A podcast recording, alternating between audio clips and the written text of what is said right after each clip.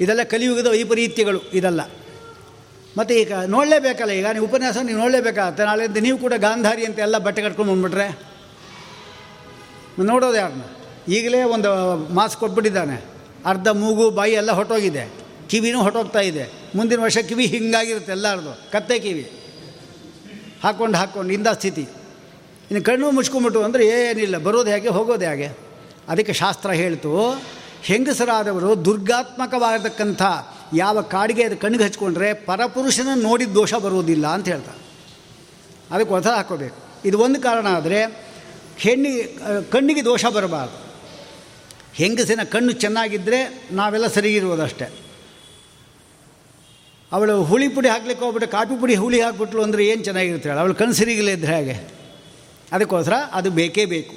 ಅದಕ್ಕಾಗಿ ಕಣ್ಣು ಸರಿ ಇರಬೇಕು. ಅದಕ್ಕೋಸ್ಕರ ಕಾಡಿಗೆ ಹಚ್ಕೊಳ್ಳಿ. ಕಾಡಿಗೆ ಅಂದ್ರೇನು ಅಂಜನ.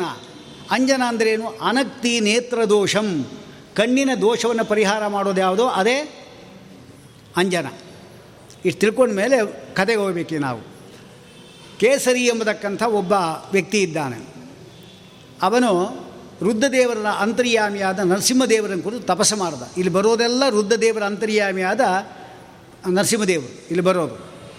ಅವರೇ ಮಾಡಿದ್ರು, ಪ್ರತ್ಯಕ್ಷರಾದರು. ಏನು ಬೇಕು ಅಂದರು. ನನಗೆ ಭಗವದ್ಭಕ್ತನಾದ ಒಬ್ಬ ಮಗನನ್ನು ಕೊಡಿ ಅಂತ ಕೇಳಿದ ಅವನು. ಅದಕ್ಕೆ ಅವರು ಹೇಳಿದರು, ನಿನ್ನ ಹಣೆಯಲ್ಲಿ ಗಂಡು ಮಗು ಆಗೋ ಒಂದು ಯೋಗ ಇಲ್ಲ. ಆದರೆ ನಿಂಗೆ ಒಬ್ಬ ಹೆಣ್ಣು ಮಗಳನ್ನ ಕೊಡ್ತೇನೆ. ಅವಳಲ್ಲಿ ಒಬ್ಬ ಮಗ ಹುಡ್ತಾನೆ ಅಂತ ಹೇಳಿದ್ರು. ಆಯಿತು ಇಟ್ಟು ದಿವಸ ಅಳ್ತಾ ಇದ್ದಂತ ಅವನು. ಕಣ್ಣೀರು ಹಾಕ್ತಾ ಇದ್ದ. ಅಯ್ಯೋ, ಯಾವ ಹುಡ್ತಾಳೋ, ಯಾವ ಬರ್ತಾರೋ ಬರ್ತಾರೋ ಇಲ್ಲೋ ನಾನು ಹೀಗೆ ದುಃಖ ಬರ್ತಾ ಇದ್ದ. ಈಗೇನಾಯಿತು? ಒಬ್ಬ ಹೆಣ್ಣು ಮಗಳು ಹುಟ್ಟಿಲ್ಲು ಅವಳಿಗೇನು ಹೆಸರಿಟ್ಟ? ಅಂಜನ ಅಂತ ಹೆಸರಿಟ್ಟ. ಯಾಕೆಂದರೆ ಗಂಡು ಮಕ್ಕಳು ಇಲ್ಲ ಎಲ್ಲ ಕಣ್ಣೀರು ಹಾಕ್ತಾ ಇದ್ದಾಗ ಈ ಅಂಜನ ಹುಟ್ಟಿದಾಗ ಏನಾಯಿತು ಅಂದರೆ ಕಣ್ಣೀರು ಬರ್ತಾ ಇತ್ತು ದೋಷದಿಂದ. ಕಾಡಿಗೆ ಹಚ್ಕೊತಾ ಇದ್ದರೆ ಕಣ್ಣೀರು ಬರೋದಿಲ್ಲ. ಅದಕ್ಕೆ ಅಂಜನ ಅಂತ ಹೆಸರು. ಇವಳು ಕೂಡ ಹುಟ್ಟಿದ್ದರಿಂದ ನನಗೆ ಕಣ್ಣಿನ ದೋಷ ಪರಿಹಾರ ಆಯಿತು. ಅದಕ್ಕೆ ಇವಳನ್ನು ಅಂಜನ ಅಂತ ಕರೆಯೋಣ.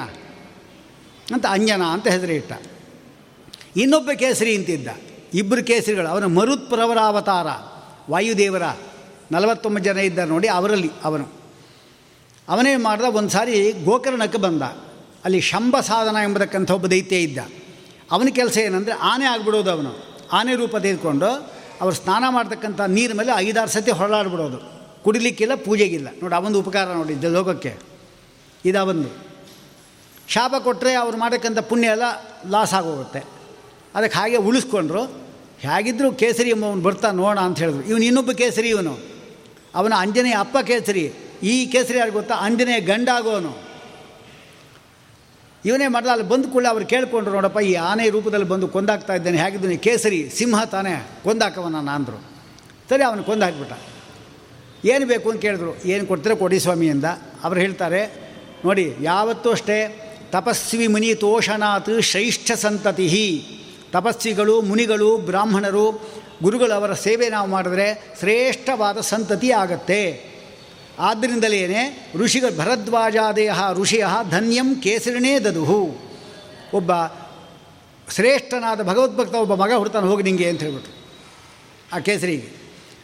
ಸರಿ, ಇವನು ಮದುವೆ ಮಾಡ್ಕೊಳ್ಳಿಕ್ಕೆ ಅಂತ ಬಂದ. ಅಂಜನ ಇದ್ಲು. ಗೊತ್ತಾಯ್ತು ಅವನಿಗೆ ಅವಳು ಮದುವೆ ಆಗಲಿಕ್ಕೆ ತಯಾರಾಗಿದ್ದಾಳೆ ಅಂತ. ಆ ಕೇಸರಿ ಹತ್ರ ಹೋದ. ಇವನು ಹೋಗಿ ಮದುವೆ ಮಾಡ್ಕೋಬೇಕು ಅಂತ ಮಗಳನ್ನ ಕೇಳ್ದ. ನಿಮ್ಮ ಮಗಳು ನಂಗೆ ಮದುವೆ ಮಾಡಿಕೊಡಿ ಅಂದ. ಆ ಕಥೆ ಹೇಳ್ದ ಇದನ್ನು ನಿನಗೆ ಒಳ್ಳೆ ಒಬ್ಬ ಭಗವದ್ಭಕ್ತ ಹುಡ್ತಾನಂತೆ, ಕೊಡಿಯಿಂದ. ಅವನು ಖುಷಿಯಾಗೋಯ್ತು. ಹಾಗಾದರೆ ಇವನೇ ಇರಬೇಕವನು, ಭಗವದ್ಭಕ್ತನ ಕೇಳಿದ್ನಲ್ಲ ಅಲ್ಲಿ? ಅಂಥೇಳಿ ಮಗಳು ಮದುವೆ ಮಾಡಿಕೊಟ್ಬಿಟ್ಟ.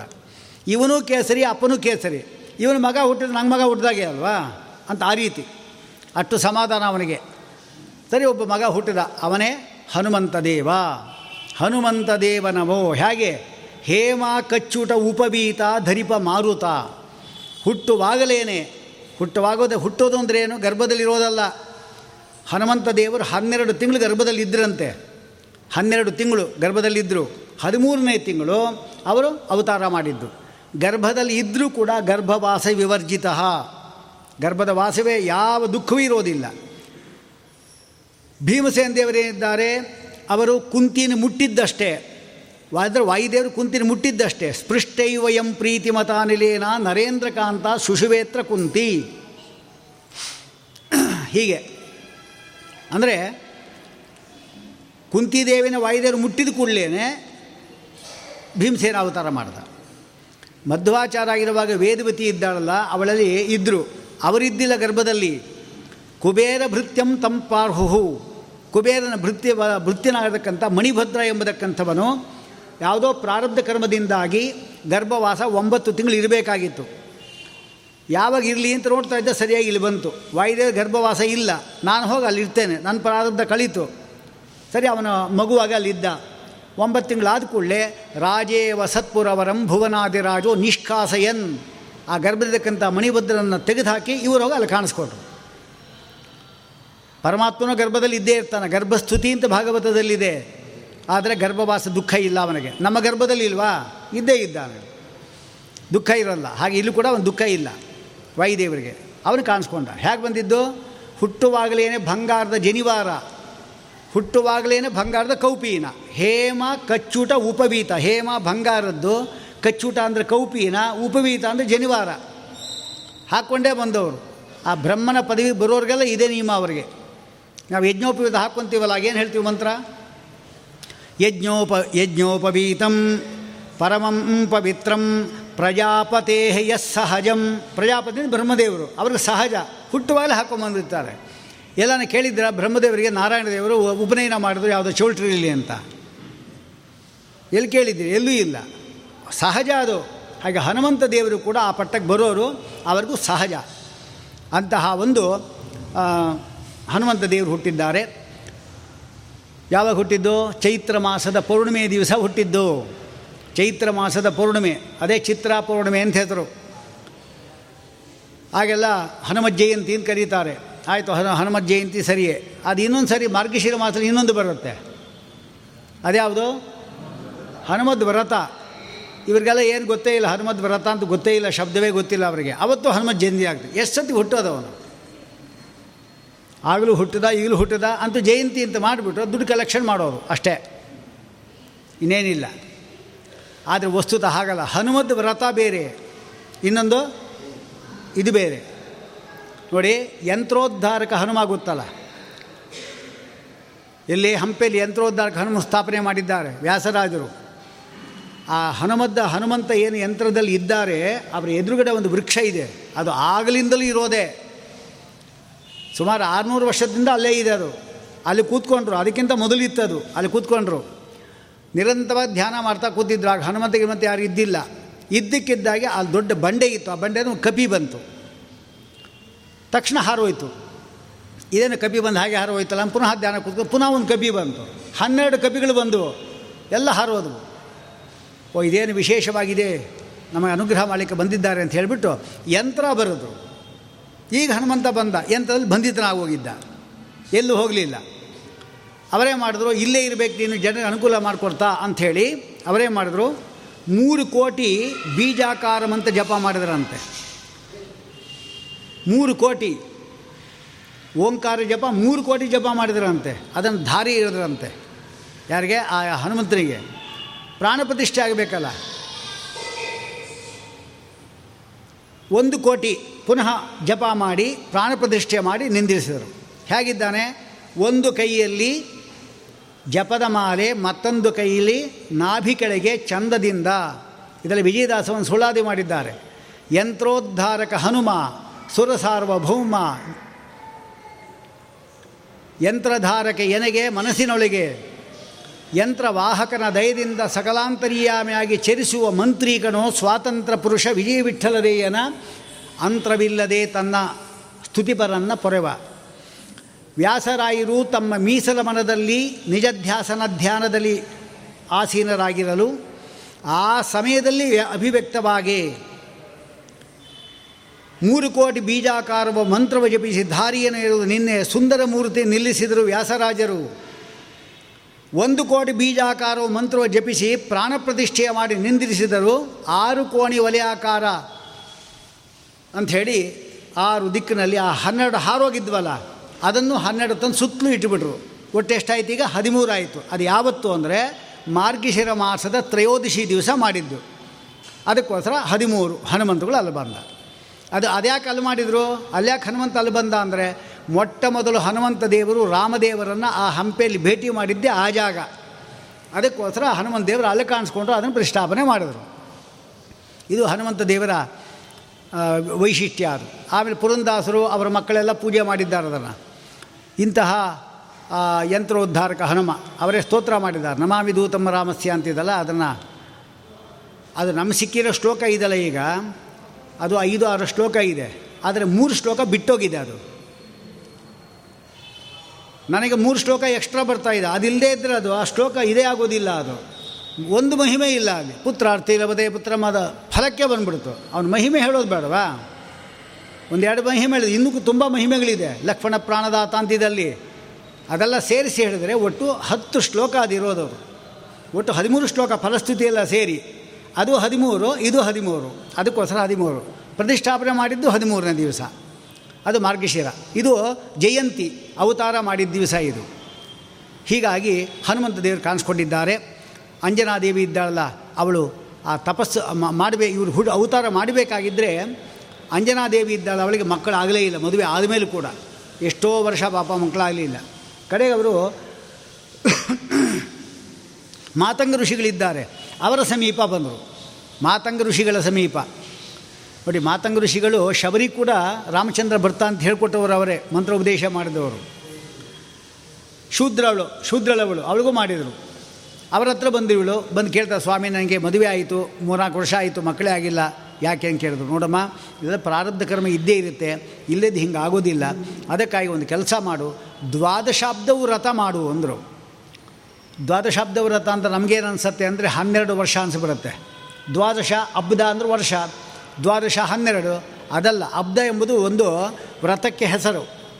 ಈಗ ನೋಡಿ ಅಲ್ಲಿ ವರಾಹದೇವರ ದರ್ಶನ ಇದೆ. ಅವಳು ಮಾಡಿದ ಕ್ರಮ ಹೇಳ್ಕೊಡ್ತಾರೆ ಅವರು. ಹೇಗೆ ಮಾಡಬೇಕು ನೀನು ಅಂತ. ಮೊದಲು ಸ್ವಾಮಿ ಪುಷ್ಕರಣಿ ಸ್ನಾನಂ.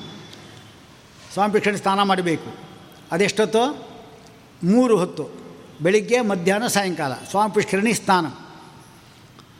ಆಮೇಲೆ ವರಾಹ ದರ್ಶನಂ. ವರಾಹದೇವ ದರ್ಶನ ಮಾಡಬೇಕು ಮೂರು ಹೊತ್ತು ಕೂಡ. ಆಮೇಲೆ ವರಾಹ ತೀರ್ಥ, ಪಾನ. ಅದು ಮಾಡಬೇಕು. ತತ್ತ ತೀರ್ಥ, ಅಲ್ಲಿ ಅಶ್ವತ್ಥ ಇದೆ. ಅದು ಪ್ರದಕ್ಷಿಣೆ.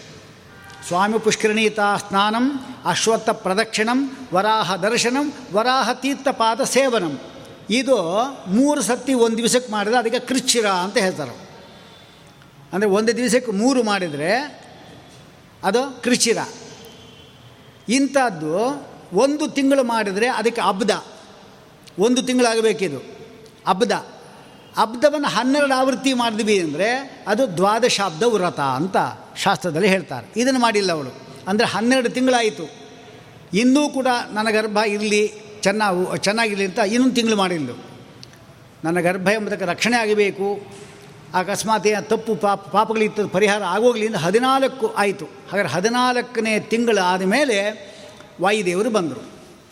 ವಾಯುದೇವರು ಏನಿದ್ದಾರೆ ಅವರು? ಈ ಮೊದಲು ನೋಡಿ ಬ್ರಹ್ಮಾಂಡ ಪುರಾಣದಲ್ಲಿ ಒಂದು ಕಥೆ ಹೇಳ್ತಾರೆ. ಈ ನಮಗೆಲ್ಲರಿಗೂ ಪ್ರಶ್ನೆ ಬರಲ್ವಾ? ಕೇಸರಿ ಇದ್ದಾನೆ, ಅಂಜನ ಇದ್ದಾಳೆ. ಕೇಸರಿ ಮರುಪ್ರರಾವತಾರ ಇವಳು ಅಂಜನೆ, ಪುಂಜಕಸ್ಥಲಿ ಅಪ್ಸರಾ ಸ್ತ್ರೀ ಅವಳು ಅವರಿದ್ದಾರೆ, ಅವರೇ ಹತ್ತ ಕಡೆ ಮುಖ ಹಾಕಿದ್ದಾರೆ. ಹಿಂತಿರುಗು ಅಂತ ಹೇಳ್ರಿ.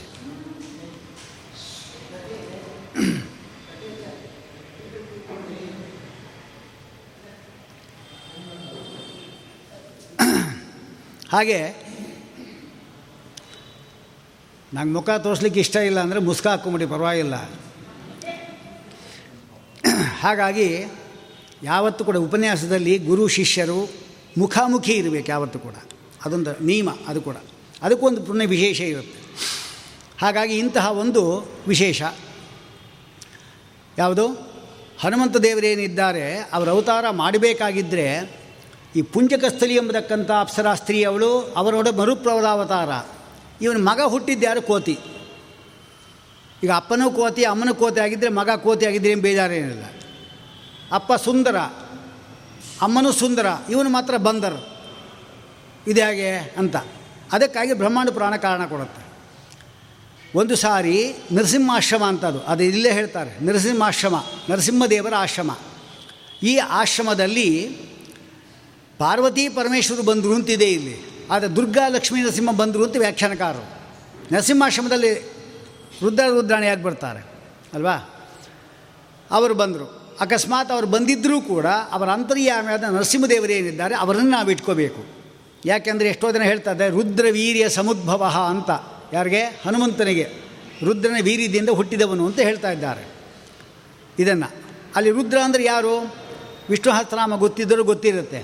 ರುದ್ರೋ ಬಹುಶಿರ ಭಬ್ರೋ ವಿಶ್ವಯೋನಿಹಿ ಶುಚಿಶ್ರವಾಹ. ರುದ್ರ ಅಂದರೆ ಪರಮಾತ್ಮ. ಶ್ರೀಮದಾಚಾರ್ಯ ರುದ್ರ ಎಂಬ ಶಬ್ದವನ್ನು ಪರಮಾತ್ಮ ಸಮನ್ವಯ ಮಾಡಿದ್ದಾರೆ. ರುಜಂ ದ್ರಾವ್ಯತೆ ಯಸ್ಮಾತ್ ರುದ್ರಸ್ತಸ್ಮಾತ್ ಜನಾರ್ದನ ಸಾಂಸಾರಿಕ ರೋಗವನ್ನು ಪರಿಹಾರ ಮಾಡುವನಾದ್ದರಿಂದ ಪರಮಾತ್ಮ ರುದ್ರ. ಅವರಲ್ಲಿ ಎರಡು ಕೋತಿಗಳು ಎರಡು ಕೋತಿಗಳು ಗ್ರಾಮ್ಯ ಧರ್ಮದಲ್ಲಿ ತೊಡಗಿದ್ದವು ಇದನ್ನು ಪಾರ್ವತಿ ಪರಮೇಶ್ವರು ನೋಡಿದರು. ಅಂದರೆ ಲಕ್ಷ್ಮೀ ನರಸಿಂಹದೇವರು ನೋಡಿದರು. ಲಕ್ಷ್ಮಿ ಹೇಳ್ತಾಳಂತ, ನೋಡ್ರಿ ಆ ಪ್ರಾಣಿಗಳು ನೋಡ್ರಿ, ಯಾರದಾದರೂ ಭಯ ಇದೆಯಾ? ನಮಗೇನೋ ಕೂತ್ಕೊಂಡು ಏನೋ ವಿಹಾರ ಮಾಡೋಣ ಕೂತ್ಕೊಂಡ್ವಿ ಅಂದರೆ ಋಷಿಗಳು ಬಂದರು, ಲಕ್ಷ್ಮೀ ನರಸಿಂಹ, ಶಿವ, ಪಾರ್ವತಿ ನಮಸ್ಕಾರ ಶುರು ಮಾಡಿದ್ರು. ಏಕಾಂತವಾಗಿ ಕೂಡಲಿಕ್ಕೆ ಬಿಡಲ್ಲ ಈ ಋಷಿಗಳೆಲ್ಲ. ಅದು ಎಷ್ಟು ಮೂವತ್ತ್ಮೂರು ಕೋಟಿ ಇದ್ದಾರೆ ಅವ್ರು, ಋಷಿಗಳು ಬೇರೆ. ಒಬ್ಬರೆಲ್ಲ ಒಬ್ಬರಲ್ಲ ಬರ್ತಾನೆ ಇರ್ತಾರೆ. ನಾವು ಎಲ್ಲಿ ಸುಖವಾಗಿರೋದು? ಆ ಕೋತಿಗಳು ನೋಡಿ, ಆರಾಮಾಗಿದೆ. ಅಂದ್, ಅಂದ್ಲು. ಆಯಿತು ನಾವು ಆ ವೇಷ ಹಾಕ್ಕೊಂಬೇಡ ಬಿಡು ಅಂತ. ಕೋತಿಗಳು ವೇಷ ಹಾಕೊಂಡು ಅಂದರೆ ನರಸಿಂಹದೇವರು ಮತ್ತು ದುರ್ಗಾದೇವಿ ಇಬ್ಬರು ಕೂಡ ಕೋತಿ ವೇಷ. ಅದು ವೈಕುಂಠದಲ್ಲಿ ಎಲ್ಲ ವೇಷ ಹಾಕಿದ್ದಾರೆ ಅವರು. ಮುಕ್ತರ ಜೊತೆ ಕ್ರೀಡೆ ಆಡಬೇಕಾಗಿದೆ ವಿಷ್ಣು ರಹಸ್ಯದಲ್ಲಿ ಬರುತ್ತೆ. ಗೋವಾಗಿದ್ದಾರೆ ಕೋತಿ ಆಗಿದ್ದಾರೆ ಜಿಂಕೆ ಆಗಿದ್ದಾರೆ ಎಲ್ಲ ಆಗಿದ್ದಾರೆ, ವೇಷಗಳೆಲ್ಲ ಹಾಕ್ಕೊಂಡಿದ್ದಾರೆ ಅವರು. ಆ ವೇಷ ಹಾಕ್ಕೊಂಡ್ರು ಹಾಕೊಂಡ್ಕೊಳ್ಳಿ ವಿಹಾರ ಮಾಡಿದರು. ಇಷ್ಟು ದಿವಸ ವಾಯುದೇವ ಇದ್ದಲ್ಲ, ಕೇವಲ ಹಣ್ಣನ್ನು ಮಾತ್ರ ಆ ಆ ಪುಂಜಿಕ ಸ್ಥಳಿ ಇದ್ದಲ್ಲ, ಅವಳಿಗೆ ಒಂದು ಹಣ್ಣು ಕೊಡ್ತಾ ಇದ್ದ ಅಂಜನೆಗೆ ಬರೀ ಹಣ್ಣು ಕೊಡ್ತಾ ಇದ್ದ. ಈಗ ನರಸಿಂಹದೇವರು ಯಾವ ಬಂದರೋ, ಅವರ ಶಕ್ತಿ, ಸಾಮರ್ಥ್ಯ, ತೇಜಸ್ಸು ಇರುತ್ತಲ್ಲ, ಅದನ್ನು ಒಂದು ಎಲೆಯಲ್ಲಿ ತೆಗೆದುಕೊಂಡ. ತನ್ನ ಶಕ್ತಿಯನ್ನು ಸೇರಿಸ್ದ ಆ ಹಣ್ಣಲ್ಲಿ ಇಟ್ಟ, ಇಟ್ಟು ಅವಳು ಕೊಟ್ಟ. ಅವಳು ಬಾಯಿಲಿ ಹಾಕ್ಕೊಂಡು ಅಷ್ಟರಲ್ಲಿ ವಾಯುದೇವ ಸೇರ್ಕೊಂಡ್ಬಿಟ್ಟಿದ್ದ ಗರ್ಭದಲ್ಲಿ. ಆ ಋಷಿಗಳೆಲ್ಲ ಇದ್ದರು ಅವರಿಗೆಲ್ಲ ಕಾಣಿಸ್ತು, ಗರ್ಭಕ್ಕೆ ಹೋಗ್ತಾ ಇರೋದು.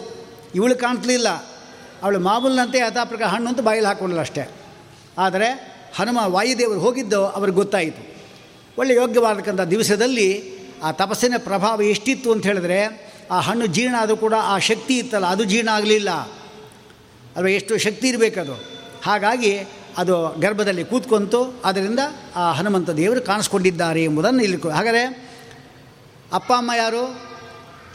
ನರಸಿಂಹದೇವರು. ಯಾವ ವೇಷ ಇತ್ತು? ಕೋತಿ ವೇಷ. ಇನ್ನು ಮಗ ಎಂಥವನಾಗ್ತಾನೆ ಕೋತಿನೇ ಉಡ್ತಾನೆ ಇದು ಒಂದು ರೀತಿ ಅದು. ಇದಾದ ಮೇಲೆ ಇನ್ನೊಂದು ಕೋತಿ ಆಗಲಿಕ್ಕೆ ಇನ್ನೊಂದು ಪುರಾಣದ ಒಂದು ವಿಶೇಷ ಹೇಳುತ್ತೆ. ನೋಡಿ, ಅದು ಮುಂದೆ ಕೂಡ ನಿಮ್ಮ ಕಥೆ ಬೇಕಾದನ್ನು ಈಗಲೇ ಹೇಳಿಬಿಡ್ತೇನೆ. ಭೃಗು ಋಷಿಗಳಿದ್ದಾರೆ, ಅವರ ಮಗ ಏನಿದ್ದಾರೆ? ಅವರ ಚವನ ಚವನ ಋಷಿ ಗೊತ್ತಲ್ಲ? ಚವನಪ್ರಾಶ್. ಅವೆಲ್ಲ ಒಂದೇ. ಆ ಚವನಪ, ಚವನ ಋಷಿ ಏನಿದ್ದಾನೆ ಅವನು, ವಿಶೇಷವಾಗಿ ತಪಸ್ಸು ಕೊಟ್ಟೋದ್ರು ಇಬ್ಬರು ಕೂಡ. ಈ ಮಧ್ಯದಲ್ಲಿ ಅವರಿಬ್ಬರು ಕೂಡ ಸಂಜೀವಿನಿ ವಿದ್ಯೆ ಗೊತ್ತಿತ್ತು. ಅಂದರೆ ಸತ್ತವರನ್ನು ಬದುಕಿಸೋದು. ದೇವತೆಗಳ ಆಲೋಚನೆ ಮಾಡಿದ್ರು, ಈಗ ಒಳ್ಳೆಯ ಸಮಯ. ಇಬ್ಬರೂ ಇಲ್ಲ ಬದುಕಿಸೋರು. ಆ ದೈತ್ಯರೆಲ್ಲ ಮಟ್ಟ ಹಾಕಲಿಕ್ಕೆ ಒಳ್ಳೆಯ ಸಮಯ ಅಂತ ಎಲ್ಲ ಎದ್ದು ಬಂದುಬಿಟ್ರು. ಅವ್ರಿಗೆಲ್ಲ ಭಯ ಆಗೋಯ್ತು. ಅವ್ರಿಗೆಲ್ಲ ಎಷ್ಟೋ ಜನ ಓಡೊಟ್ಟೋದ್ರು. ಅನಂತರ ಆ ಪುಲೋಮ ಅಂತ ಹೇಳಿಬಿಟ್ಟು ಪುಲೋಮ ಎಂಬುದಕ್ಕಂಥವಳಿ ಇದ್ದಾಳೆ. ಅದು ಭೃಗು ಋಷಿಗಳ ಮೊದಲನೇ ಹೆಂಡತಿ. ಎರಡನೇ ಹೆಂಡತಿ ಖ್ಯಾತಿ ಅಂತ. ಆ ಖ್ಯಾತಿಯಲ್ಲೇನೆ ಸುಮಾರು ಕಪಿಲ್ ಪರಮಾತ್ಮ ಇದ್ದಾರಲ್ಲ, ಅಂದರೆ ಲಕ್ಷ್ಮೀದೇವಿ ಅವತಾರ ಮಾಡ್ತಾಳೆ. ಆಮೇಲೆ ಮುಂದೆ ಕತೆ ನಿಮ್ಗೆ ಬರುತ್ತೆ ಅದು. ಹಾಗಾದರೆ ಆಯಿತು ಇಬ್ಬರು ಹೆಂಡಂದಿರು, ಅದರಲ್ಲಿ ಪುಲೋಮ ಇದ್ದ ಅವಳು ಶರಣಾಗತರಾದರು ದೊಡ್ಡ ಹೆಂಡತಿ ಅವಳೇ. ಅವಳು ಹೇಳಿದ್ಲು, ನನ್ನ ಪಾತಿವ್ರತ್ಯವನ್ನೇ ಒತ್ತೆ ಇಟ್ಟು, ನಿಮ್ಮ ರಕ್ಷೆ ಮಾಡ್ತೀನಿ ಬನ್ರಿ ಅಂದರು. ಶುಕ್ರಾಚಾರ್ಯ, ಇವರಿದ್ರಲ್ಲ, ಶುಕ್ರಾಚಾರ್ಯ ಇದ್ರಲ್ಲ, ಅವರ ಧನಸ್ಸನ್ನು ತೆಗೆದುಕೊಂಡ್ರು ತನ್ನ ಪಾತಿವೃತ್ತಿಯನ್ನು ಬಾಣದಲ್ಲಿ ಸೇರಿಸಿದರು. ಏ ದೇವತೆಗಳೇ, ಬನ್ರಿ, ಯಾರು ಬಂತು, ಯುದ್ಧಕ್ಕೆ ಬನ್ರಿ ನೋಡೋಣ. ಭಯ ಆಗೋಯ್ತು ಅವರಿಗೆ. ಅವಳ ಪಾತಿವೃತ್ತಿ ನಮ್ಮ ಕೊಂದೆ ಆಗ್ತಾರೆ ಅಂತ ಹೇಳಿದರು. ಎಲ್ಲ ಓಡೋಟೋದ್ರು ಪುನಃ. ಆದರೆ ಅವರಿಗೆ ಈ ಸಂದರ್ಭವನ್ನು ಬಿಡ್ಲಿಕ್ಕೆ ಇಷ್ಟ ಆಗಲಿಲ್ಲ. ತಕ್ಷಣ ಏನು ಮಾಡಿದ್ರು, ಪರಮಾತ್ಮನ ಹೋದರು, ಸ್ವಾಮಿ, ಸ್ವಲ್ಪ ನೀನು ಅವಳನ್ನು ತಡೆ ಹಾಕಿಬಿಟ್ರೆ ಅಥವಾ ಕಡೆ ದಬ್ಬು ಬಿಟ್ರೆ ಮಿಕ್ಕಿದ್ದು ನಾವು ನೋಡ್ಕೊತೀವಿ ಅಂದರು. ಆಯಿತು. ಪರಮಾತ್ಮ ಬಂದ ದೇವತಾ ಕಾರ್ಯಕ್ಕಾಗಿ ಚಕ್ರ ತೊಗೊಂಡು ತಲೆ ಹಾರಿಸೇ ಬಿಟ್ಟ ಅವಳದು. ಆಮೇಲೆ ಎಲ್ಲರನ್ನು ಹೊಡೆದ್ರು, ಬಡಿದ್ರು, ಕೊಂದು ಹಾಕಿದ್ರು, ಎಷ್ಟೋ ಜನನ ಕೆಲವರು ಏನು ಮಾಡಿದ್ರು ಅಂದರೆ ಓಡ್ ಹೊಟ್ಟೋರು. ಅದರಲ್ಲಿ ಕೊಲ್ಲ ಅಂತ ಒಬ್ಬನು. ಕೊಲ್ಲ. ಕೊಲ್ಲ ಅಂತ ಒಬ್ಬ ದೈತ್ಯ. ಅವನೇನು ಮಾಡ್ದ? ಕೊಲ್ಲಾಪುರಕ್ಕೆ ಹೊಟ್ಟೋದ ಅವನು. ಕೊಲ್ಲಾಪುರಕ್ಕೆ ಹೋದ ಅಲ್ಲಿಗೆ. ಆವತ್ತಿಂದ ಕೊಲ್ಲ ಅಂತ ಒಂದು ಹೆಸರು, ಕರವೀರ ಅಂತ ಒಂದು ಹೆಸರು. ಇಬ್ಬರು ದೈತ್ಯರೇ ಏನು ಮಾಡಿ ಅಲ್ಲಿ ಹೊಟ್ಟವರು ಲಕ್ಷ್ಮೀದೇವ ಅವನು ಕೊಲ್ಲಿಕ್ಕೋಸ್ಕರವಾಗಿ ಬರಬೇಕೀಗ, ಅವರಿಬ್ಬರು ಕೊಲ್ಲಿಕ್ಕೆ. ಅದು ಆಮೇಲೆ ಕಥೆ ಬರುತ್ತೆ. ಇಲ್ಲೇನಾಯಿತು ಅಂತ ತಪಸ್ ಮಾಡ್ಕೊಂಡು ಬಂದರು ಅವರು ಭೃಗು ಋಷಿಗಳು. ತಪಸ್ ಮಾಡ್ಕೊಂಡು ಬಂದು, ಎಲ್ಲಿ ನನ್ನ ಹೆಂಡತಿ ಬರ್ತಾನೆ ಇಲ್ವಲ್ಲ ಅಂದರು, ಎಲ್ಲ ಹೇಳಿದರು, ವಿಷ್ಣು ಬಂದು ತಲೆ ತೆಗೆದುಬಿಟ್ಟ ಅಂತ. ಈತನ ಹತ್ತು ಸಾವಿರ ವರ್ಷ ತಪಸ್ಸು ಮಾಡ್ಕೊಂಡು ಬಂದಿದ್ದರು ಒಳ್ಳೆ ತಪಸ್ಸಿತ್ತು ತಕ್ಷಣ ಏನು ಮಾಡಿದ್ರು, ಪರಮಾತ್ಮನಿಗೆ ಶಾಪ. ಏ ವಿಷ್ಣು ನಮ್ಮನೆಗೆ ಬಂದು ನನ್ನ ಹೆಂಡತಿನ ಕೊಂದಾಕಿದ್ದೀಯ ಅಲ್ವಾ? ನನಗೆ ಹೆಂಡತಿ ಇಲ್ಲ ಅಂತ ಹೇಗೆ ಮಾಡಿದೆ ಹಾಗೆ, ನಿಂಗೂ ಹೆಂಡತಿ ಇರೋದು ಬೇಡ ಅಂತ ಶಾಪ ಕೊಟ್ಟರು ಮೊದಲು. ಆ ಬ್ರಾಹ್ಮಣ ಹೇಳಿದ್ದು ಸುಳ್ಳಾಗಬಾರ್ದಲ್ಲ. ಅದಕ್ಕೆ ರಾಮಾಯಣದಲ್ಲಿ ಎಪ್ಪತ್ತೈದು ಭಾಗ ಹೆಂಡತಿ ಇಲ್ಲ ಹೆಂಡತಿ ಇಲ್ಲ ಅಂತ ನಾಟಕ ಮಾಡಿಕೊಂಡ. ಪಕ್ಕದಲ್ಲೇ ಇದ್ದಾಳವಳು ಹಾಗಿದ್ದರೂ ನಾಟಕ ಮಾಡ್ದ. ಎಪ್ಪತ್ತೈದು ಭಾಗ ಆಯಿತು. ಇನ್ನು ಇಪ್ಪತ್ತೈದು ಭಾಗ ಇತ್ತು ಈಗ ಇರೋ ಹೆಂಡತಿಯನ್ನು ಕಳಿಸ್ಬಿಡ್ಬೇಕು ಅಲ್ಲಿಗೆ, ಕೊಲ್ಲಾಪುರಕ್ಕೆ. ಪದ್ಮಾವತಿ ಮದುವೆ ಮಾಡ್ಕೋಬೇಕು. ಅಂತೂ ಮದುವೆ ಆಗುವವರೆಗೂ ಹೆಂಡತಿ ಇಲ್ಲ. ಇಪ್ಪತ್ತೈದು ಭಾಗ ಅದು ಅಂತೂ ಆ ಬ್ರಾಹ್ಮಣನ ಶಾಪವನ್ನು ಸರಿ ಮಾಡ್ಕೋಬೇಕು. ಅದಕ್ಕೆ ಸತ್ಯ ಸಂಕಲ್ಪ ಶೇಷತಃ ಅಂತ ಅಲ್ಲಿ ಪರಮಾತ್ಮ ಸತ್ಯ ಸಂಕಲ್ಪನಾದ್ದರಿಂದ ಆ ಬ್ರಾಹ್ಮಣರ ಮಾತನ್ನು ಸ್ವೀಕಾರ ಮಾಡಲಿಕ್ಕೋಸ್ಕರವಾಗಿ ಆಮೇಲೆ ಕಪಿಗಳಿಂದಲೂ ಕೂಡ ನೀನು ಸಹಾಯ ಪಡ್ಕೊಂತ ಅದು ಬೇರೆ ಶಾಪ ಕೊಟ್ಟ. ಮತ್ಸ್ಯ, ಕೂರ್ಮ, ವರಹ ಜನ್ಮ ಎತ್ತು ಅಂತ ಭೃಗು ಋಷಿ. ಇಷ್ಟು ಕೊಟ್ಟಿದ್ದಕ್ಕೆ ಎಲ್ಲ ಹೊಟ್ಟಾಯಿತು ಪೂರ್ತಿ. ಹೀಗಾಗಿ ನೀನು ಮನುಷ್ಯನಾಗಿ ಹುಟ್ಟು ಅಂತ ಬೇರೆ ಹೇಳ್ದ. ಅದು ಬೇರೆ ಹೇಳ ರಾಮ, ಪರಮಾತ್ಮನಿಗೆ. ಸರಿ, ಮನುಷ್ಯನಾಗಿ ಹುಡ್ತಾನೆ ಅಂತ ಹನುಮಂತ ದೇವ್ರು ಗೊತ್ತಾಯ್ತು ಈಗ. ರಾಮಚಂದ್ರ ಮನುಷ್ಯನಾಗಿ ಹುಟ್ಟಿದ ಅಂದರೆ ನಾನೇನಾಗಿ ಹುಟ್ಟಬೇಕು? ದೇವನಾಗಿ ಹುಟ್ಟೋದೇನೋ? ಯಾವತ್ತೂ ಪರಮಾತ್ಮನ ಹಿಂದೆ ಇರೋರು ನಾವು. ನಮ್ಮನ್ನು ರಕ್ಷಣೆ ಮಾಡಲಿಕ್ಕೆ ನಮ್ಮ ಹಿಂದಿರ್ತಾನೆ ಪರಮಾತ್ಮ. ಆದರೂ ಕೂಡ ನಾವು ಹೇಗಿರಬೇಕು? ಪರಮಾತ್ಮನ ಹಿಂದಿರಬೇಕು. ಅದಕ್ಕಾಗಿ ನಾವೇನು ಮಾಡ್ತೇನೆ? ಮನುಷ್ಯನಾಗಿ ಹುಡ್ತಾನೆ ಅಂದರೆ ಮಾನವನ ಹಿಂದಿನ ರೂಪ ಯಾವುದು? ಡಾರ್ವಿನ್ವಾದ ಪ್ರಕಾರ. ಡಾರ್ವಿನ್ವಾದ ಅಲ್ಲ, ಶಾಸ್ತ್ರವಾದ ಇದು. ಅವನೇನು ಹೇಳಿದ ಆಮೇಲೆ ಹೇಳಿದ್ದಷ್ಟೇ ಅವನು. ಎಲ್ಲ ನಮ್ಮ ಶಾಸ್ತ್ರ ಹೇಳಿ ಬಿಟ್ಟಿದ್ದೇನೆ, ಅವ್ರು ಹೇಳ್ತಾ ಇರೋದಷ್ಟೇ ವತ್ಸ ಎಂಬತಕ್ಕಂಥ ಋಷಿ ಏನಿದ್ದಾನೆ, ಅವನು ವಿಮಾನ ಕಂಡು ಹಿಡಿದವನು. ನಾವು ರೈಟ್ ಸಹೋದರ ಅಂತ ನಾವು ನಮ್ಮ ಮಕ್ಕಳಿಗೆ ಬುದ್ಧಿವಾದ ಹೇಳ್ತಾ ಇದ್ವಿ ನಾವು. ಬರೀ ಸುಳ್ಳೆ. ಹೀಗೆಲ್ಲ ನಾವು ನಮ್ಮ ಮಕ್ಕಳಿಗೆಲ್ಲ ಆ ಮೆಕಾಲೆ ಅಂತ ಒಬ್ಬ ಬಂದಿದ್ದ ಹದ್ ಸಾವಿರದ ಹದಿನಾರನೇ ಶತಮಾನದಲ್ಲಿ. ಬ್ರಿಟಿಷರೆಲ್ಲ ಹೊಟ್ಟೋಗುವಾಗ ಒಂದು ಅವನು ಶಾಲೆ ಮಾಡಿಬಿಟ್ಟು ಹೊಟ್ಟೋದ ಅವನು. ನೋಡಿ, ನೀವು ಬಂದರೂ ಕೂಡ ನಿಮ್ಮ ಧರ್ಮ ಇದಲ್ಲ ಇಂಗ್ಲೀಷ್ ಧರ್ಮ, ಅದೇನು ಹೋಗಲ್ಲ ಹಾಗೆ ಮಾಡಿದ್ದೇನೆ ಅಂತ ಹೇಳ್ದ ಹೋಗ್ಯಲ್ಲ ಅವನು. ಅದೇ ಮೆಕಾಲೆ ಸ್ಕೂಲ್ಗಳು ಎಲ್ಲ. ನಾವು ಲಕ್ಷಾಂತರ ರೂಪಾಯಿ ಕೊಟ್ಬಿಟ್ಟು ಅವರಿಗೆ ಆ ಸ್ಕೂಲಿಗೆ ಕಳಿಸ್ತೇವೆ. ಅದೇ ವಿದ್ಯಾಪೀಠ ಕಳಿಸ್ರೋ ಅಂದರೆ ಅದು ಬೇಡ ನಮಗೆ. ಮತ್ತು ಇನ್ನು ಧರ್ಮ ಉಳಿಯೋದು ಹೇಗೆ? ಅದಕ್ಕಾಗಿ ನಮ್ಮ ಮಕ್ಕಳನ್ನು ಅದಕ್ಕೆ ಹತ್ತು ಜನ ಮಕ್ಕಳ ಒಂದು ಇಬ್ಬರನ್ನ ವಿದ್ಯಾಪೀಠ ವಿದ್ಯಾಪೀಠ ಕಳಿಸಿದ್ರೆ ಇಬ್ಬರನ್ನ ಒಳ್ಳೆಯವರು ಉಳಿತಾ ಇದ್ದರು ಈಗ ಹುಟ್ಟೋದೇ ಒಬ್ಬನು. ಅವನು ಎಲ್ಲಿ ಕಳಿಸೋದು ಅವನ್ನ ಇಂಜಿನಿಯರ್ ಮಾಡಬೇಕು, ಅಮೇರಿಕ ಕಳಿಸ್ಬೇಕು ಅಂತ ಬೇರೆ ಯೋಚನೆ. ಹೀಗಾಗಿ ಅಷ್ಟೇ. ಇರಲಿ. ಅಂತೂ ಇದಾದ ಮೇಲೆ ಹನುಮಂತ ದೇವರು ಈಗ ಮಾನವನಾಗಿ ರಾಮ ಅವತಾರ ಮಾಡಿದ್ರೆ ಅವನ ಹಿಂದಿನ ಅವತಾರ ಯಾವುದು? ಕೋತಿ. ಆ ಕೋತಿ ವಿಷ ಹಾಕ್ಬಿಟ್ಟು ಇನ್ನೊಂದು ಅಂತೂ ಹನುಮಂತ ಅವತಾರ ಮಾಡಿದ್ದಾರೆ. ಮುಂದೆ ನಾವು ಹೋದರೆ ಕಥಂ ಅಂಜನಶೈಲ ಅನ್ನಲಿಕ್ಕೆ ಇಷ್ಟು ವಿಚಾರವನ್ನು ಹೇಳಿದರು. ಇದಾದ ಮೇಲೆ ಇನ್ನೊಂದು ಬರ್ತಾ ಇದೆ. ಶೇಷಾಚಲ ಮಹಿಮೆಯನ್ನು ನಾವು ತಿಳ್ಕೋಬೇಕು ನಾವು. ನೋಡಿ, ಇಲ್ಲೊಂದು ತತ್ವ ಇದೆ ಇಲ್ಲ. ಆ ತತ್ವವನ್ನು ಮೊದಲು ತಿಳ್ಕೋಬೇಕು. ಪರಮಾತ್ಮ ಇದ್ದಾನಲ್ಲ ಅವನು ದೇವತೆಗಳಿಗೆ ಯಾವುದಾದರೂ ಅಸುರಾವೇಶ ಪ್ರಯುಕ್ತವಾಗಿ ತತ್ವಜ್ಞಾನ ಲೋಪವಾದಾಗ ಏನಾದರೂ ಒಂದು ನೆಪ ಒಡ್ಡಿ ಅವರಿಗೆ ಪರಮಾತ್ಮ ಅವರಿಗೆ ಜ್ಞಾನ ಕೊಡ್ತಾನೆ. ಈಗ ಉದಾಹರಣೆಗೆ ಹಿಂದೂ ದೇವರು ಏನಿದ್ದಾರೆ ಅವರು, ಕೃಷ್ಣ ಪರಮಾತ್ಮ ಸಾಮಾನ್ಯ ವ್ಯಕ್ತಿ ಅವನು, ಬಾಲಕ ಅಷ್ಟೇ, ನಮಗೆ ಬರಬೇಕಾಗಿರ್ತಕ್ಕಂಥ ಅನ್ನಾದಿಗಳು ಅವನೇ ತಿಂದು ಹಾಕಿದ್ದಾನೆ ಅಂಥೇಳಿ ಅವನು ಮಾತಾಡಿದಾಗ ಇಂದ್ರದೇವ ಎಂಟನೇ ಕಕ್ಷೆಯಲ್ಲಿ ಇರುವವನು ಪರಮಾತ್ಮನ ಪರಮಭಕ್ತ, ಆದರೆ ಅವನಿಗೆ ಹಿಂಗಾಗಬಾರ್ದು.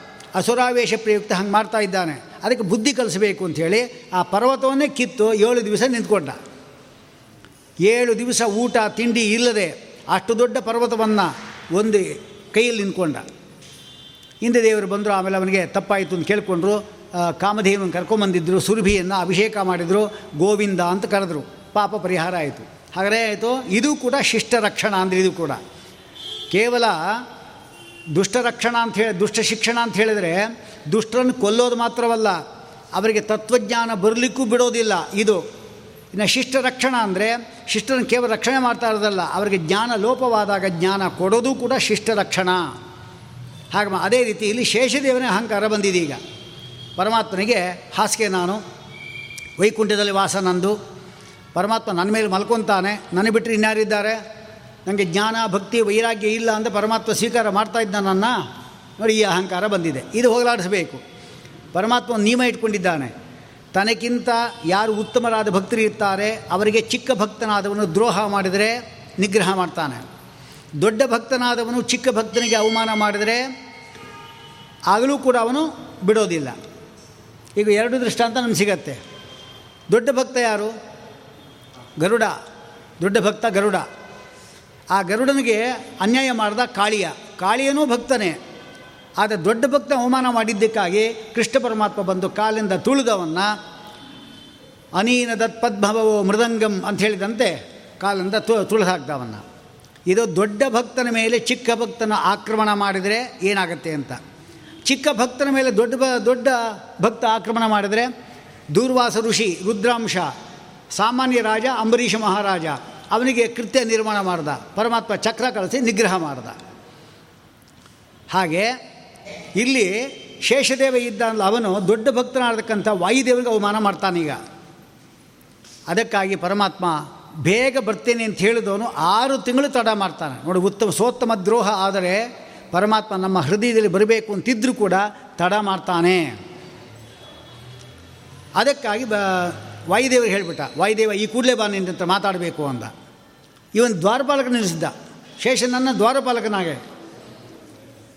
ಅವನೇ ಮ ದ್ವಾರಪಾಲಕ ನಿಂತ್ಕೊಂಡಿದ್ದ. ಬಂಗಾರದ ರುಕ್ಮ ದಂಡ ಇಟ್ಕೊಂಡು ಅಷ್ಟರಲ್ಲಿ ಗ ಇವನು ಬರ್ತಾ, ವಾಯುದೇವ ಬರ್ತಾ ಇದ್ದಾನೆ. ದಾರಿ ಬಿಡಪ್ಪ, ಪರಮಾತ್ಮ ಹೇಳಿದ ಹೋಗಬೇಕು ಅಂತ. ಏ, ಹೋಗೋದು ಅಂದರೆ ಏನು? ನಾ ಇಲ್ಲಿ ನಿಂತಿಲ್ವ ಇಲ್ಲಿ? ಎಲ್ಲರನ್ನೂ ಬಿಡೋದಾದ್ರೆ ನನ್ನ ಯಾಕೆ ಇಲ್ಲಿ ನಿಲ್ಲಿಸ್ತಾ ಇದ್ದೆ ಇಲ್ಲಿ? ಹಾಗೆಲ್ಲ ಆ ಕಾಲದಲ್ಲಿ ಬಿಡೋದೇ ಯಾರನ್ನು ಕೂಡ. ಹೋಗು ಹೋಗು ಅಂತ ಕಲಿಸ್ಬಿಟ್ಟ ಏನಪ್ಪ ಜೈ ಬಿದಿರು ಗೊತ್ತಲ್ಲ ನಿಮಗೆ ಜೈ ಬೀದಿರಿದ್ದಲ್ಲ ಅವರು ತನಕಾದಿಗಳನ್ನು ತಡೆ ಹಾಕಿದ್ದಕ್ಕಾಗಿ ಮೂರು ಜನ್ಮ ಜನ್ಮ ಎತ್ತಬೇಕಾಗಿ ಗೊತ್ತಿಲ್ವ? ನಿಂಗೆ ಮರ್ತೋಗಿದೆ ನಿಂಗೆ ಎಂದ. ಏನೋ ಭಾರಿ ಮಾತಾಡ್ತಾ ಇದ್ದೆಯಲ್ಲ? ಭಾರಿ ಗರ್ವ ತೋರಿಸ್ತಾ ಇದ್ದಿ. ನಾನು ಯಾರು ಗೊತ್ತಾ? ಪರಮಾತ್ಮನಿಗೆ ಅತ್ಯಂತ ಪ್ರಿಯನಾದ ಭಕ್ತ.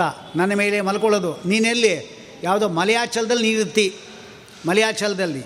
ನಾನಿರೋದಲ್ಲಿ? ವೈಕುಂಠದಲ್ಲಿ. ನನಗೆ ಅಜಗಜಾಂತರ ವ್ಯತ್ಯಾಸ ನೋಡು. ಪರಮಾತ್ಮ ನೀನು ಮುಟ್ಟೋದಲ್ಲಿ ಯಾವಲೋ ಒಂದು ಸರಿ ಉತ್ಸವದಲ್ಲಿ ಒಂದು ಸತಿ ಕೂತ್ಕೊತಾನೆ ಅಷ್ಟೇ ವರದೋ ವಾಯುವಾಹನ. ಆದರೆ ನನ್ನಲ್ಲಿ ಯಾವಾಗಲೂ ಮಲ್ಕೊಂಡಿರ್ತಾನೆ. ಆದ್ದರಿಂದ ಜಾಸ್ತಿ ಮಾತಾಡಬೇಡ, ಹೋಗು ಅಂದ. ಈ ಗಲಾಟೆ ನೋಡಿ ಪರಮಾತ್ಮ ಲಕ್ಷ್ಮೀದೇವಿ ಹೇಳ್ತಾಳಂತೆ, ನೋಡ್ರಿ ಅವರೇನು ಇಬ್ಬರು ಮಕ್ಕಳುಗಳು ಗಲಾಟೆ ಮಾಡ್ಕೊತಾ ಇದ್ದಾರೆ ಅಂತ ಹೇಳಿಲ್ಲಂತೆ ತಕ್ಷಣ ಎದ್ದು ಬಂದಂತೆ ಪರಮಾತ್ಮ. ಅವನು ಕೇಳ್ತಾನೆ, ಶೇಷನನ್ನ, ಏನಪ್ಪ, ತುಂಬ ಗಲಾಟೆ ಮಾಡ್ಕೊತಾ ಇದ್ದಿಲ್ಲ ಏನಾಯಿತು? ವಾಯುದೇವನು ಕೇಳ್ತಾನೆ, ಏನು ಅಂತ. ಆಗ ಅವನೇನು ಮಾತಾಡಲಿಕ್ಕೆ ಬಿಡಲ್ಲ, ವಾಯುದೇವನನ್ನು ಶುರು ಮಾಡ್ತಾನೆ. ಇವನು ಅತ್ಯಂತ ಅಯಂ, ಅನೇನ ಅತ್ಯಂತ ಮಾನಿನ ಗರ್ಭಿತವಾದ ಮಾತುಗಳು ನನಗೆ ಆಡಿದ್ದಾನೆ. ನಾನು ಜ್ಞಾನ, ಭಕ್ತಿ ವೈರಾಗ್ಯಗಳು ನನ್ನ ಬಿಟ್ಟು ಬೇರೆ ಇನ್ಯಾರಿದ್ದಾರೆ ಅಂತ ಅವನೇ ಹೇಳ್ಕೊಂಬಿಟ್ಟ ಅಲ್ಲ. ನಾವು ಹೇಳಬೇಕೇನೋ? ನಾನು ಈಗ ತುಂಬ ಒಳ್ಳೆಯವನಾಗ್ಬಿಟ್ಟಿದ್ದೇನೆ ಅಂದರೆ, ನೀ ಹೇಳೋದಲ್ಲ ಅದನ್ನು, ಬೇರೆಯವ್ರು ಹೇಳಬೇಕು ಹಾಗೆ ಇವನೇನು ಮಾಡ್ದ ಅಂದರೆ, ತಾನೇ ಹೇಳ್ಕೊತಾ ಇದ್ದಾನೆ. ಅದಕ್ಕೆ ನೋಡು, ವಾಯುದೇವ ಯಾಕಪ್ಪ ಅವನ ಮೇಲೆ ಗಲಾಟೆ ಮಾಡ್ಕೊತಾ ಇದ್ದೀವಿ ಮೊದಲೇ ಕೋಪಿಷ್ಟ ಅವನು, ಅಹಂಕಾರಾತ್ಮಕ ಅಲ್ವಾ ಅವನು? ಕೋಪಿಷ್ಟ ಅವನ ಹತ್ರ ಯಾಕೆ ಇಲ್ಲ ಸ್ವಾಮಿ ನೀವು ಬಾಂಧಿ ನಾ ಬಂದಿದ್ದೀನಿ ಅಷ್ಟೇ ಎಲ್ಲ ಅವನೇ ಮಾತಾಡ್ತಾ ಇದ್ದಾನೆ ಅಂತ. ಅವನು ಮಾತಾಡಿದ್ದು ಸರಿಯಾ ನೋಡಬೇಕಲ್ಲ ನಾವು? ಮಾತಾಡಿ ಸರಿಯಾ ಅಂತ. ನೋಡಿ, ಶೇಷದೇವ ಇದ್ದಲ್ಲ ಅವನು, ಒಂದು ರೀತಿಯಲ್ಲಿ ವಾಯುದೇವನ ಮಗ. ಯಾ ಮಾರುತಾತ್ ಗರ್ಭ ಮದತ್ತ ಪೂರ್ವಂ ಶೇಷಂ ಸುಬರ್ಣಂ ಗಿರಿಶಂ. ಇದು ಶ್ರೀಮದಾಚಾರ್ಯ ಹೇಳ್ತಾ ಇದ್ದಾರೆ. ಯಾವ ಮರುತನಿಂದ ಭಾರತೀ ದೇವಿಯಲ್ಲಿ ಗರುಡ, ಶೇಷ ರುದ್ರೆಲ್ಲ ಹುಟ್ಟಿದ್ದಾರೆ, ಇಂದ್ರದೇವ ಎಲ್ಲ ಅಂದರೆ ತಂದೆ ಆಯಿತು ಸೂಕ್ಷ್ಮ ಸೃಷ್ಟಿಯಲ್ಲಿ ಬ್ರಹ್ಮ ಮತ್ತು ಆಮೇಲೆ ವಾಯುದೇವರೇ ಇದ್ದಾರೆ ಅವರಿಗೆ, ಗರುಡ ಮತ್ತು ಶೇಷರು ಮಕ್ಕಳು. ಹೀಗೆಲ್ಲ ಇದೆ. ಒಂದು ಮಕ್ಕಳು, ಇನ್ನೊಂದು ನಿಮಗೆ ಹರಿಕಥಾಮಸಾರ ಗೊತ್ತಲ್ಲ? ಕೃತ್ಯವಾಸನೆ ಹಿಂದಿನಿ ನಾಲ್ವತ್ತು ಕಲ್ಪ ಸಮೀರನಲ್ಲಿ ಶಿಷ್ಯತ್ವ ವಹಿಸಿ ಅಖಿಲಾಗಮಾರ್ಥಗಳ ಓದಿ. ಯಾರಲ್ಲಿ? ಸಮೀರನಲ್ಲಿ ಶಿಷ್ಯತ್ವ ವಹಿಸಿ. ಇವನೇ ಸಮೀರ ಅಂದರೆ ಅವನ ಶಿಷ್ಯತ್ವ ವಹಿಸಿದ್ದಾನೆ. ಆ ರುದ್ರದೇವ ಏನಿದ್ದಾನೆ? ಅವನೇನೆ ಉಗ್ರತಪ ಆಗಿದ್ದವನು. ಹಿಂದೆ ಅಂದರೆ ಉಗ್ರತಪ. ಉಗ್ರತಪ ಆದಮೇಲೆ ಗರುಡ ಆದ. ಯಾರೋ, ಯಾರು? ರುದ್ರ ಆದ. ರುದ್ರ ಆದಮೇಲೆ ಮೋಕ್ಷಕ್ಕೆ ಹಾಗೆ ಹೋಗಲಿಲ್ಲ. ಇಲ್ಲೇ ಉಳಿದುಬಿಟ್ಟ ಸಾಧನೆಗೆ. ಅದಕ್ಕೆ ಶೇಷ ಅಂತ ಹೆಸರು ಬಂತು. ಶೇಷ ಅಂದರೆ ಏನು? ರಿಮೈನಿಂಗ್. ಉಳಿಯೋದು. ಅದರಿಂದ ಆಯಿತು? ಅವನು ಶೇಷ ಆಗಿಬಿಟ್ಟ. ರುದ್ರನೇ ಶೇಷ. ಹಾಗಾದರೆ ವಾಯುದೇವರಿಂದ ಪಾಠ ಕೇಳಿದ್ದಾನೆ. ಗುರು ಆಯಿತು. ತನಗಿಂತ ಉತ್ತಮ. ಇವನ ಕಕ್ಷೆ ಎಷ್ಟು? ಐದು. ಅವನ ಕಕ್ಷೆ ಮೂರು. ವ್ಯತ್ಯಾಸ ಇಲ್ವಾ? ಇಷ್ಟೆಲ್ಲ ಇರೋದರಿಂದ ಅವನು ಇದು ಮಾಡಿ, ಅದ್ರಲ್ಲಿ ನಾನೇ ಜ್ಞಾನೇ ಭಕ್ತಿ ವೀರಾಗಿ ಎಲ್ಲ ಅವನೇ ಹೇಳ್ಕೊಂಡ್ಬಿಟ್ಟ. ಪರಮಾತ್ಮ ಹೇಳ್ತಾನೆ, ಕೇವಲ ಬಾಯಲ್ಲಿ ಹೇಳಿದರೆ ಆಗೋದಿಲ್ಲ. ಬಾಯಲ್ಲಿ ಹೇಳಿ ನಡೆಯಲ್ಲ. ಕೃತಿಲಿ ತೋರಿಸ್ಬೇಕು. ನೋಡು, ಅಲ್ಲಿ ಮೇರು ಪರ್ವತದ ಮಗ ಆನಂದಗಿರಿ ಇದೆ. ಅದನ್ನು ನೀನು ನಿನ್ನ ಸಾವಿರ ಹೆಡೆಗಳಿಂದ ಭದ್ರವಾಗಿ ಸುತ್ತಕೊಂಡು, ಆಯಿತಾ, ವಿಷದ ಒಂದು ಗಾಳಿಯನ್ನು ಬಿಡ್ತಾ ಇರು. ವಾಯುದೇವ ಬಂದಿದ್ದಾನಲ್ಲ ಅವನು? ಅದನ್ನೆತ್ತಿ ಬಿಸಾಕಲಿ ಇನ್ನು ಸಹಿತವಾಗಿ. ಆಗ ಯಾರು ಬಲಿಷ್ಠರು ಅಂತ ಗೊತ್ತಾಗುತ್ತೆ. ಯೋ ಯೋ ಬಲಜ್ಯೇಷ್ಠ ಗುಣಜ್ಯೇಷ್ಠ ಏವಚ ಅಂತ. ಕ್ಷತ್ರಿಯಲ್ಲಿ ಒಂದು ನಿಯಮ. ಯಾರು ಬಲಜ್ಯೇಷ್ಠನೋ ಅವನು ಗುಣಜ್ಯೇಷ್ಠ ಆಗೇ ಇರ್ತಾನೆ ಅಂತ. ವಾಯುದೇವರು ಬಲಜ್ಯೇಷ್ಠ, ಗುಣಜ್ಯೇಷ್ಠ ಆಗೇ ಇದ್ದಾರೆ. ಇದು ಕ್ಷತ್ರಿಯರಲ್ಲಿ ಮಾತ್ರ ನಿಯಮ ಇದು. ಬ್ರಾಹ್ಮಣರಲ್ಲಿ ಯಾರು ದೈಹಿಕವಾದ ಬಲಿಷ್ಠನೋ ಅವನು ಗುಣಜ್ಯೇಷ್ಠ ಅಂದರೆ ಅಲ್ಲ. ದೈಹಿಕ ಬಲ ಯಾತಕ್ಕೆ ಬೇಕಾ ಬ್ರಾಹ್ಮಣನಿಗೆ? ವೈದಿಕ ಬಲ ಬೇಕು. ಅಂದರೆ ಶಾಸ್ತ್ರಜ್ಞಾನ ಇರಬೇಕು ಅದರಿಂದ. ವೈಶ್ಯನಿಗೆ ದುಡ್ಡು, ಶೂದ್ರನಿಗೆ ಸೇವೆ ಇತ್ಯಾದಿಗಳು ಒಬ್ಬೊಬ್ಬರಿಗೂ ಒಂದೊಂದು ಬಲ ಹೇಳಿದ್ದಾರೆ. ಹಾಗಾಗಿ ಇಂತಹ ಒಂದು ವಾದಗಳು ನಡೀತು. ಆಯ್ತು ಹಾಗೆ ಅಲ್ಲಿಂದ ಗಟ್ಟೆ ಹಿಡ್ಕೊಂಡ ವಾಯುದೇವರು ಬಂದು, ಕನಿಷ್ಠಾಂಗುಲಿ ಸ್ಪರ್ಶ ಮಾತ್ರ ಆತು. ಕನಿಷ್ಠಾಂಗುಲಿ ಇದು. ಅದು ಎಡಗೈ. ಎಡಗೈಯ ಕನಿಷ್ಠ ಹಿಂಗೆ ಸುಮ್ಮನೆ ಮುಟ್ಟಿದ್ರು ಅಷ್ಟೇ. ಐವತ್ತೊಂದು ಸಾವಿರ ಯೋಧನ ದೂರ ಬೀಳ್ತಾ ಇದೆ. ಶೇಷನ ಸಹಿತವಾಗಿ ಆ ಪರ್ವತ. ಅಷ್ಟರಲ್ಲಿ ಆ ಪರ್ವತ ಇತ್ತಲ್ಲ, ಆನಂದಗಿರಿ, ಅದರ ತಾಯಿ ಇದ್ಲಲ್ಲ, ಮೇರು.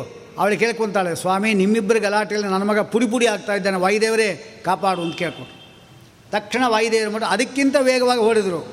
ಮೊದಲು ಬಿಸಾಕ್ಬಿಟ್ಟಿದ್ದಾರೆ ಅದನ್ನು. ಅದಕ್ಕಿಂತ ವೇಗವಾಗಿ ಹೋಗಿದ್ದರು ಇದೇನು ದೊಡ್ಡದ ಅವರಿಗೆ? ಹನುಮಂತ ದೇವರಿಗೆ.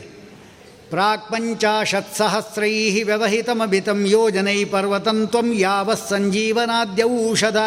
ನಿಧಿಮಧಿಕ ಪ್ರಾಣ ಲಂಕಾಂ ಅನೈಷೀಹಿ. ಅದ್ರಾಕ್ಷೀತ್ ಉತ್ಪತಂತ್ವಂ ತತಭುತ ಗಿರಿಮುತ್ಪಾಟಯಂತಂ ಗೃಹೀತ್ವ ಆಯಾಂತಂ ಖೇ ರಾಘವಾಂಗ್ರವು ಪ್ರಣತಮಪಿ ತದೇಕಕ್ಷಣೇ ತ್ವಾಂ ಹಿ ಲೋಕಃ. ಹನುಮಂತ ದೇವರು ಲಂಕಾಪಟ ಇರುವಾಗ ರಾವಣನ ಒಂದು ಶತಗ್ನಿ ಎಂಬತಕ್ಕಂಥ ಅಸ್ತ್ರದಿಂದ ಲಕ್ಷ್ಮಣ ಮೂರ್ಛೆ ಬಿದ್ದಾಗ ಎರಡು ಸತಿ ತಂದಿದ್ದಾರೆ. ಹೋದ್ರಲ್ಲಿಗೆ ಎಷ್ಟು ದೂರ ಪ್ರಾಕ್ ಪಂಚಾಶತ್ ಸಹಸ್ರ ಐವತ್ತು ಸಾವಿರ ಯೋಜನ ದೂರ ಅಲ್ಲಿಗೆ ಹೋದರು. ಆ ಪರ್ವತಕ್ಕೆ ವರ ಇತ್ತು. ಅಮಿತಂ. ಯಾರು ಗೊತ್ತಾಗೋದೇ ಇಲ್ಲ. ಅಂಥ ವರ ಇತ್ತು. ಆಮೇಲೆ ಅದು ಕಿತ್ತಬೇಕು ಅದನ್ನು. ಕಿತ್ತಬೇಕಾಗಿದ್ದರೆ ಅದು ಗಂಧಮಾದನ ಪರ್ವತ. ಅದು ಎರಡು ಸಾವಿರ ಯೋಜನ. ಅದರಲ್ಲಿ ನೂರು ಯೋಜನೆ ಏನಿದೆ, ಅದು ಔಷಧಿಗಳಿರತಕ್ಕಂಥ ಪರ್ವತ. ಅದನ್ನು ಕಿತ್ತಬೇಕಾದ್ರೆ ಅದು ಭೂಮಿಗೆ ಕೀಲಿನಂತೆ ಇದೆ ಅದು. ಭೂಮಿಗೆ ಪರ್ವತಕ್ಕೆ ಕೀಲು. ಅದನ್ನು ಕಿತ್ತೋ ಕಷ್ಟ. ಅದನ್ನು ಕಿತ್ತಿದ್ರು. ಇಷ್ಟೆಲ್ಲ ಮಾಡಿ ಇಲ್ಲಿ ಬರಬೇಕಾದ್ರೆ ಎಷ್ಟೊತ್ತಾಗಿದ್ದು ಗೊತ್ತಾ? ಮೂರು ಸಾರಿ ಕಣ್ಣು ಮಿಡಿಸುವಷ್ಟು ಕಾಲ. ಅದಕ್ಕೆ ಒಂದು ಕ್ಷಣ ಅಂತ ಹೇಳಿದ್ರು. ಅಂದರೆ ಮೂರು ಸೆಕೆಂಡ್ ಇದೆಲ್ಲ. ನೀವು ಆಲೋಚನೆ ಮಾಡಿರಿ. ನಾವು ಎದ್ದು ನಿಂತ್ಕೊಳ್ಳಿಕ್ಕೇ ಐದು ನಿಮಿಷ ಬೇಕು. ಕೈ ಸರಿಗಿಲ್ಲ, ಕಾಲು ಸರಿಗಿಲ್ಲ, ಸೊಂಟ ಸರಿಗಿಲ್ಲ. ಅಂತ ಮೂರು ಕ್ಷ, ಕಣ್ಣು ಬಿಡಿಸೋ ಕಾಲದಲ್ಲಿ ಹೋಗೋದು ಹೇಗೆ. ಅಲ್ಲಿ ಹೇಳ್ತಾರೆ? ಪ್ರಾಕ್ ಪಂಚಾಶತ್ ಸಹಸ್ರೈ ವ್ಯವಹಿತಂ ಅಮಿತಂ. ಅಲ್ವಾ? ಯೋಧನೆ ಪರ್ವತಂತ್ವಂ ಯಾವ ಸಂಜೀವನಾದ್ಯೌಷಧ ನಿರ್ಮಧಿಕ ಪ್ರಾಣಲಂಕಾಂ ಅನೈಷೀಹಿ ಅದ್ರಾಕ್ಷೀತ್ ನೋಡಿದ್ರಂತೆ. ಹಾಗೆ ಇಲ್ಲಿಂದ ಹಾರೋದು ಒಂದು ಕಣ್ಮಿಸುವಷ್ಟು ಪರ್ವತ ಕಿತ್ತೋದು, ಇನ್ನೊಂದು ಆಕಾಶದಲ್ಲಿ ಬರ್ತಾ ಇರೋದು. ಏಕಕ್ಷಣೇ ತ್ವಾಮಿ ಲೋಕ. ಇದು ಅವರ ಶಕ್ತಿ. ಅಂಥದ್ದು ಈ ಆನಂದಗಿರಿ ಪರ್ವತವನ್ನು ಅದು ನೂರು ಯೋಜನ ಅದು. ಆನಂದಗಿರಿ ಪರ್ವತ ನೂರು ಯೋಜನೆ ಇಲ್ಲ, ಒಟ್ಟು ಹತ್ತು ಯೋಜನ ಅಗಲ, ಮೂರು ಯೋಜನ ವಿಸ್ತಾರ. ಎತ್ತರ. ಇದನ್ನು ಬಿಸಾಕೋದೇನು ಅವರಿಗೆ? ಎದ್ದು ಬಿಸಾಕಿದ್ರು. ಅದು ಹೇಗೆ? ಉಪಲ ಲವಯುವ ಉಪಲ ಅಂದರೆ ಸಣ್ಣ ಕಲ್ಲು. ಅಥವಾ ತೃಣ. ಅದ್ರ ಬಿಸಾಕಿದ, ಬಿಸಾಕಿದ್ದಾರೆ. ಆಮೇಲೆ ಅಲ್ಲಿ ಹೋಗಲಿಲ್ಲ ತಿರ್ಗ ಆಮೇಲೆ. ಇಲ್ಲಿಂದ ಬಿಸಾಕಿದ್ರು. ಸ್ವಸ್ವಸ್ಥಾನ ಸ್ಥಿತಾತಿ ಸ್ಥಿರ ಶಕಲಶಿಲಾ ಜಾಲ ಸಂಶ್ಲೇಷ ನಷ್ಟಚೇದಾಂಕ